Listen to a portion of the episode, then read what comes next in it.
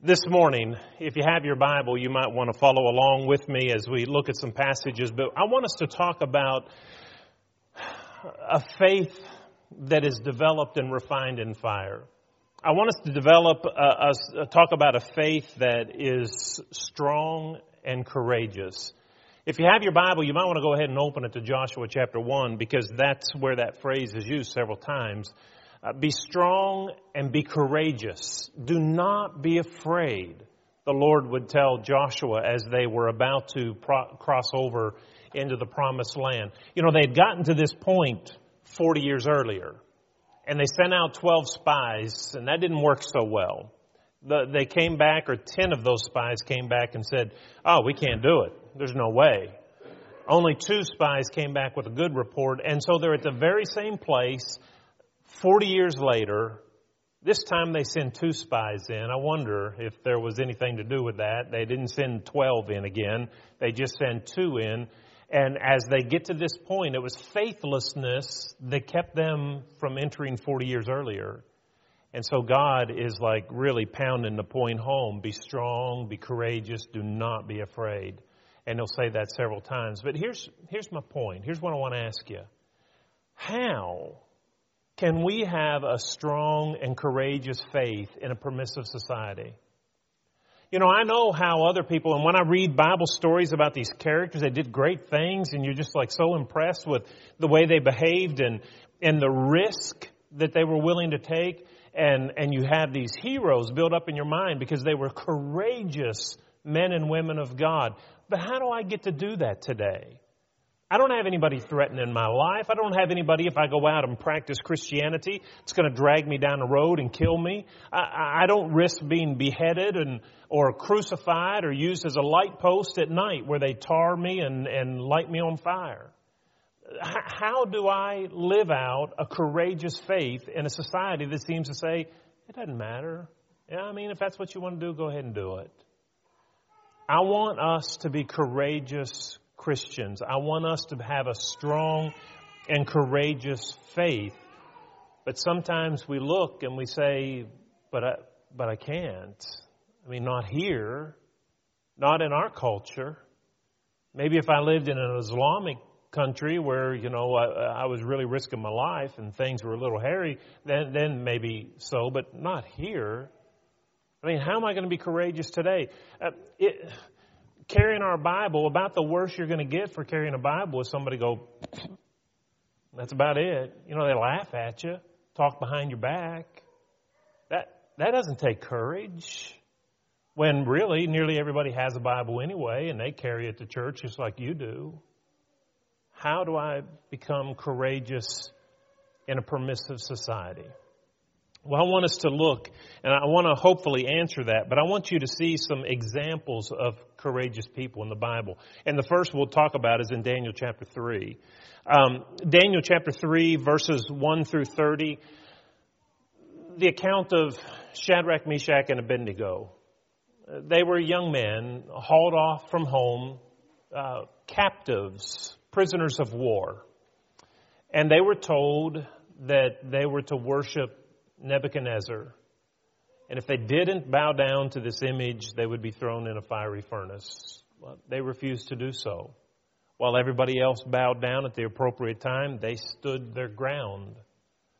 And it made Nebuchadnezzar mad. He heated up the ovens uh, so much, well, they were so hot that those who were instructed to throw Shadrach, Meshach, and Abednego in the fiery furnace, they died just by getting close.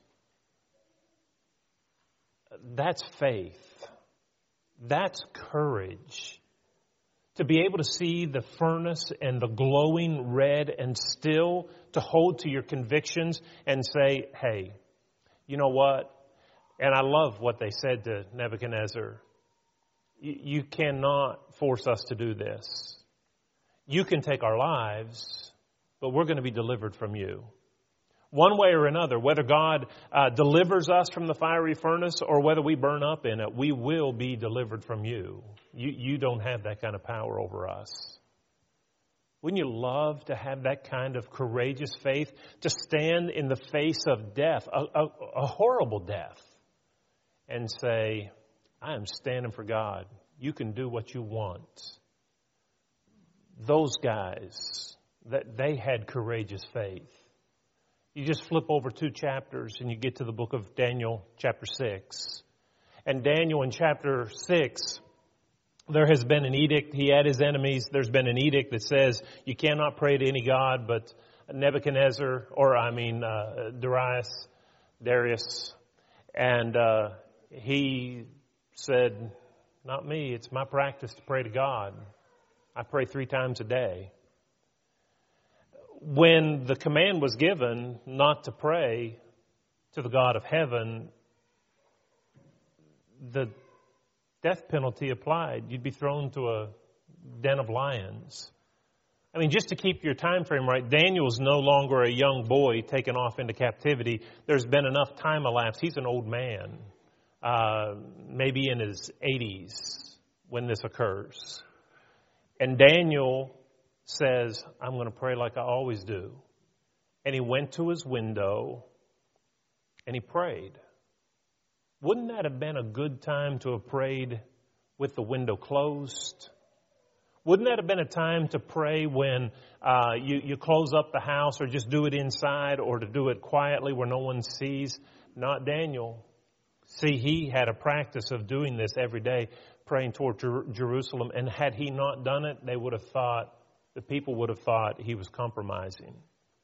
So he goes right back to where he always did, and he prayed and because of that was thrown in a den of lions.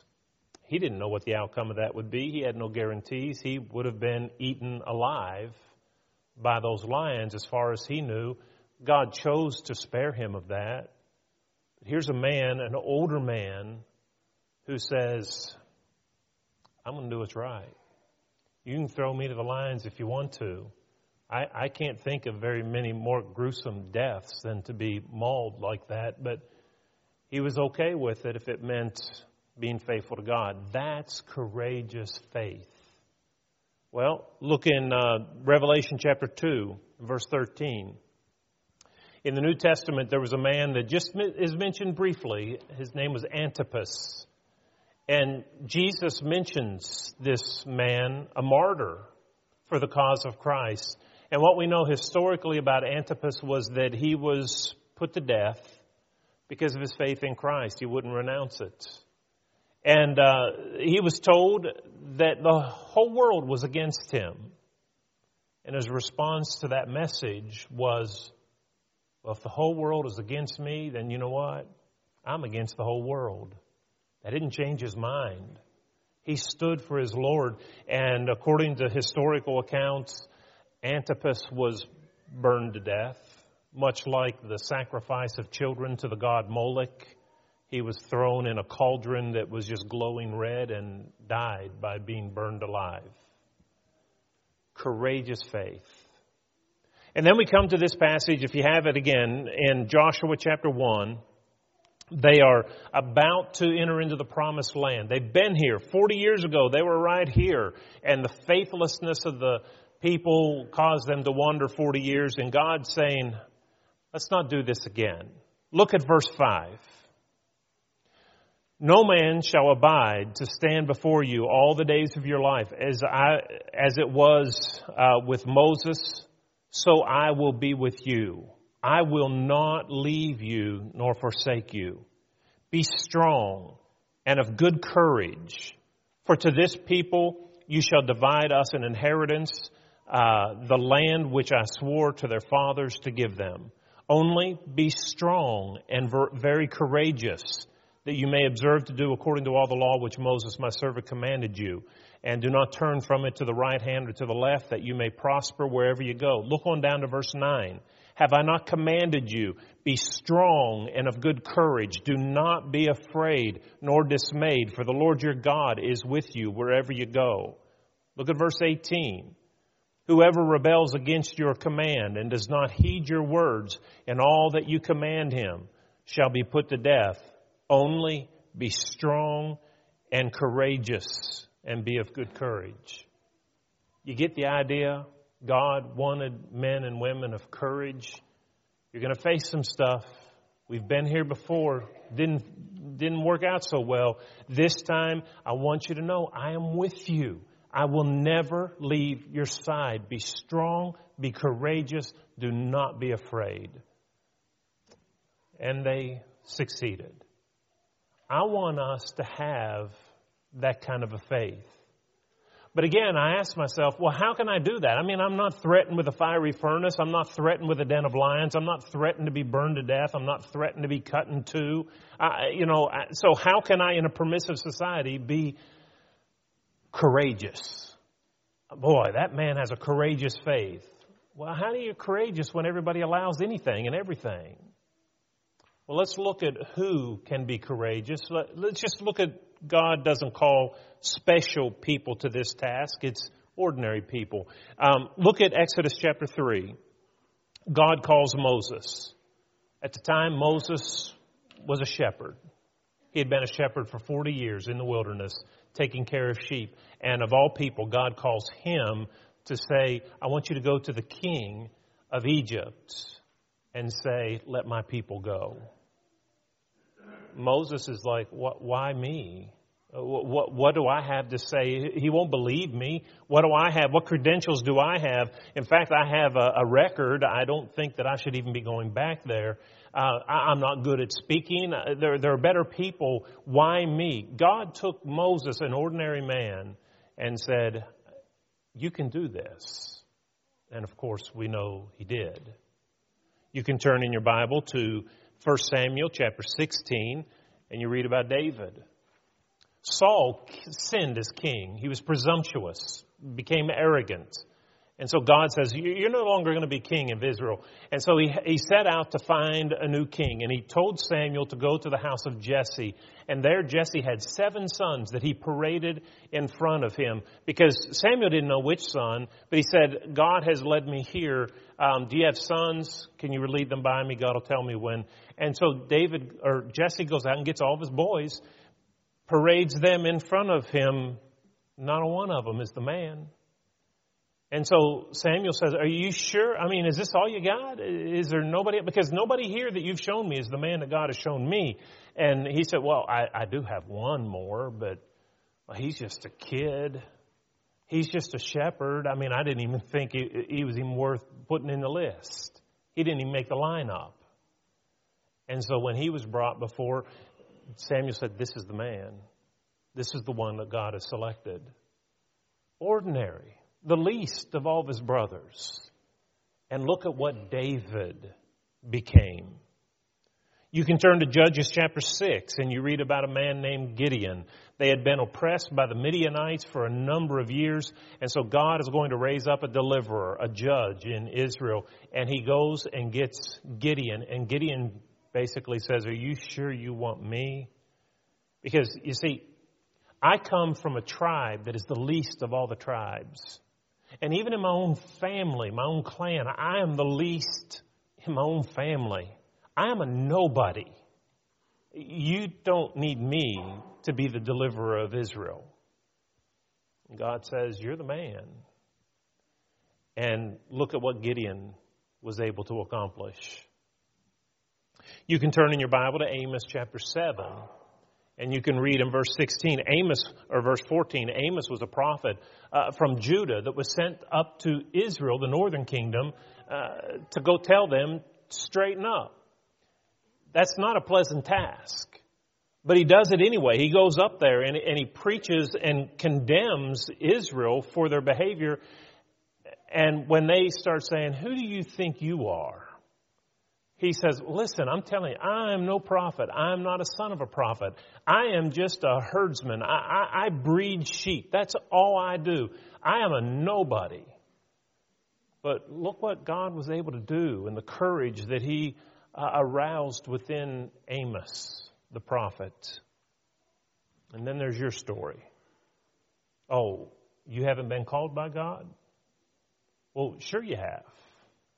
Second Thessalonians chapter 2 verse 14 says that we've been called by the gospel of Jesus Christ. Called to what? Called to service of God. God needs you. He's called you to, Just like He's called these others, not in as a specific way as He did them, but you too have been called for God. Now, what great, courageous thing are you going to do? Well, here are some things that I think we can do, and this will be the rest of the lesson. I'm going to give you four ideas ways to serve God courageously. We, we don't put our life on the line every day, but that doesn't mean we can't serve God courageously. I really think the biggest holdup and the biggest uh, obstacle to our courageous service uh, comes right up here. It's in our own mind. It has nothing to do with others, it has everything to do with us. Do any of you have pets? Um, you know, we, we have a, a, a dog. That dog, you know, she loves me. Man, when I come home from work, she's got a ball and a sock in her mouth ready to go. You know, she, she wants to play and so excited. And we have, you know, a good pet. But what if, what if somebody said, oh yeah, I've got a pet, an elephant. An elephant. Who has an elephant for a pet? But you know that there are people who have the ability to control elephants about like we control dogs. In the Far East, you know what they do? They take an elephant when it's very young and they, they drive a pole into the ground and get a very strong chain and tie it around that elephant's leg. And that thing wants to get free and it pulls and pulls and pulls and, and tries and tries day after day after day and is unsuccessful. It's just not strong enough. And so as that elephant gets older and stronger, it could easily break not the chain, but the thin rope that is around the elephant's leg. It could get free. It's not the chain or the rope that holds that elephant anymore. It's the mind of the elephant. It doesn't even try. It's tried so long and so hard that it's just, it's given up. And I think that's what keeps us from serving God courageously. It's not that it's too hard. It's that we've given up. We, we've got it in our mind that we can't do it, but we can. And let me give you four ways that we can do it. Number one, here's what we ought to start doing. We need to get outside of our comfort zone. We need to serve God in ways that we haven't done before and not quite comfortable with doing. Can you serve God outside your comfort zone? The Bible tells us in uh, 1 Corinthians chapter 9 and verse 22, Paul said, you know what? I have tried to become all things to all men so that I might by all means win some. Don't diminish that statement that Paul made when he said, I will by all means, not just the means that we've always used, not just the means that I'm comfortable with, but by all means, I will try to win some. You know what that means? That means I'm going to do some things differently. That means that this ought not be heard. Well, I haven't ever tried that before. Well, that's not the way we've always done it. How much work in the kingdom, how much good in the kingdom has been just squashed because of that kind of a mentality. That's not the mentality Paul had. He said, I will by all means win some. Of course, that's within the confines and the doctrine of Christ. But in those areas where I haven't yet ventured into, I'm not comfortable with, will you risk your comfort zone and try to serve God? Um, I'd never done jail work till I came here. I was really uncomfortable going to jail, having those doors slammed behind you, uh, being in a room where there are a number of guys uh, that are there because of, of problems. I was really uncomfortable. Um, but you know, that comfort level broadens and expands once you do it. It's not so intimidating anymore. Um, it, but, but I had to do it. I had done mission work before, usually uh, in, in, Canada, and uh, I stayed in homes in Canada. But a few years ago, we went down to Honduras. You know, 30 or 5 or so of us went down there, and we stayed in tents and uh, in the downpouring rain and um, no indoor plumbing. Do you know what it's like for me to get in a little pup tent? I mean, I had to lay caddy cornered, caddy wampus or whatever you call it, you know. I, I had to lay corner to corner just to get in that thing. And getting out every morning was kind of like taking a shirt off. You know, it was just, I mean, I was bigger than the tent I was in. Uncomfortable. Stretched my comfort zone. But boy, I'm glad I did that. If you want to serve God courageously, get out of your comfort zone. When opportunities arise to do something, don't just dismiss it and say, Well, I've never done that before. That's not who I am. That's not what I do. Do it. Jump in. That shows your courage, your trust in God. He's by you, He'll never leave you. Believe Him. Here's the second thing we can do to live courageously is go beyond what's required what's expected of you. Go, go, that extra mile. And Jesus talks about that principle in Matthew chapter 5. He says that, uh, you know, if someone compels you to go a mile with him, go two. Let's live by that. Let's make that a way of life. Let's do more than what people expect, and you will shock them. And I know I've given you this illustration before, but back a few years ago, I was challenging a, a Bible class to do that in the, the town in which we lived. And and one of the men in the class was at a car wash, and uh, the man next to him in the booth next, his, his time ran out on him. He couldn't get the quarters there in time. So this Christian went up and he stuck quarters in before it, it completely stopped and reset that guy's time. Well, that man that was squirting his car just looked at him like, what in the world? You know, he was just frozen because this stranger had filled up his time. And so he finished doing his car. And when he finished doing his car, he came over to this Christian. He said, Do I know you? And he said, No. He said, But you just put money in my car wash. And he said, Yeah, I saw it was about to run out on you. He said, Well, why? And he said, Well, because I'm a Christian. And he said, Where do you go to church? Because I want to go visit. And here's a random conversation. A man did what he wasn't obligated to do. He went above and beyond what he had to do. And look at the impact that it had. It makes a difference in people's lives. Go beyond just what's expected and what's required. Live um, to your fullest. Here's a third thing that, can, that we can do to have a courageous faith in a permissive society, and that is uh, do things that don't have an immediate payoff. Don't just do things that, well, cause you to get pats on the back. Don't just do the things that everybody sees, and, and because they see you, they think better of you. Do things that no one is going to know about and it won't pay any fruit or any dividends until years and years later. Isn't that how God served? When, if you have your Bible, open it to Hebrews chapter 12 real quickly. And I don't know what all is entailed in this, but I think that there's, the point is made.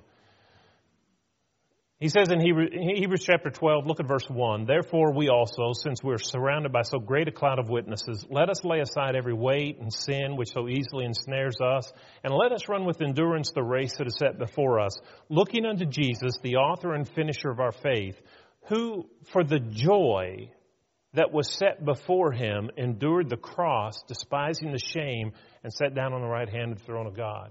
Jesus did something, whatever it may be, there was some joy that Jesus was aspiring to. There's something that I want from this. Now, you can identify that joy.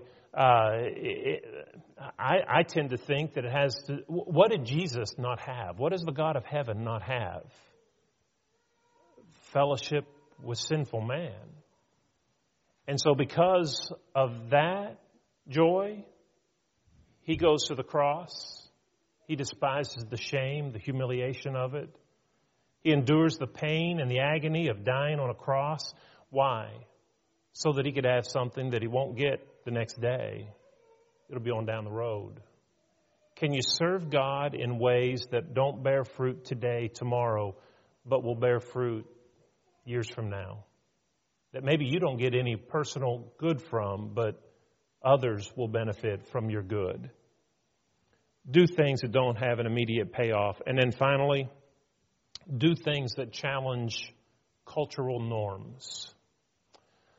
Philippians 2 says that we're to be a light to a society that is perverse, that is in darkness, that's groping in darkness. They, they cannot find their way out. If we're going to serve courageously, we, we need to be different. We need to be counterculture. We need to face cultural issues and justify God instead of ourselves. Uh, let me give you an example. What about the movies we go watch? Are they all what they should be, or do they have a little bit? And so here's what we end up doing. We, we end up justifying our actions. Well, I know that movie has this and this and this in it, but, you know, all in all, it's this, and, and so we, we, we, we, we justify our actions going. We, we find all the reasons we can to accumulate to try to overcome whatever it is that's deficient about the movie. And instead of justifying God's high and holy standard, we end up trying to justify lowering those standards and doing what everybody else is doing. What if we live counterculture?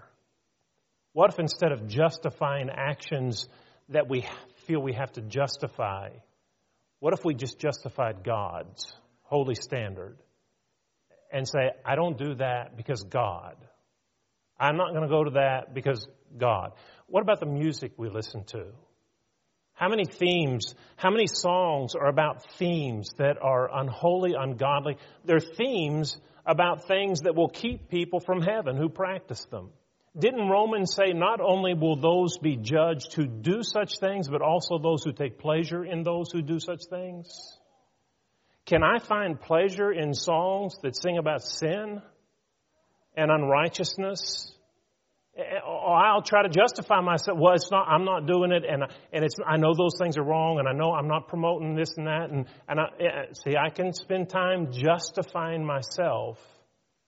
But instead of justifying yourself, why don't you be courageous and justify God's high and holy calling?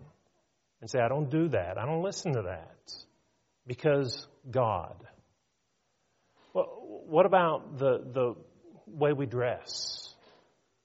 Oh, there's ways we can justify the way we dress that's inappropriate. But wouldn't it be better just to justify God and His standard? You see, that's how we can live courageously. It's not easy. Oh, I think it, it challenges us just like it did in other times. The, the, the consequences are a little bit different.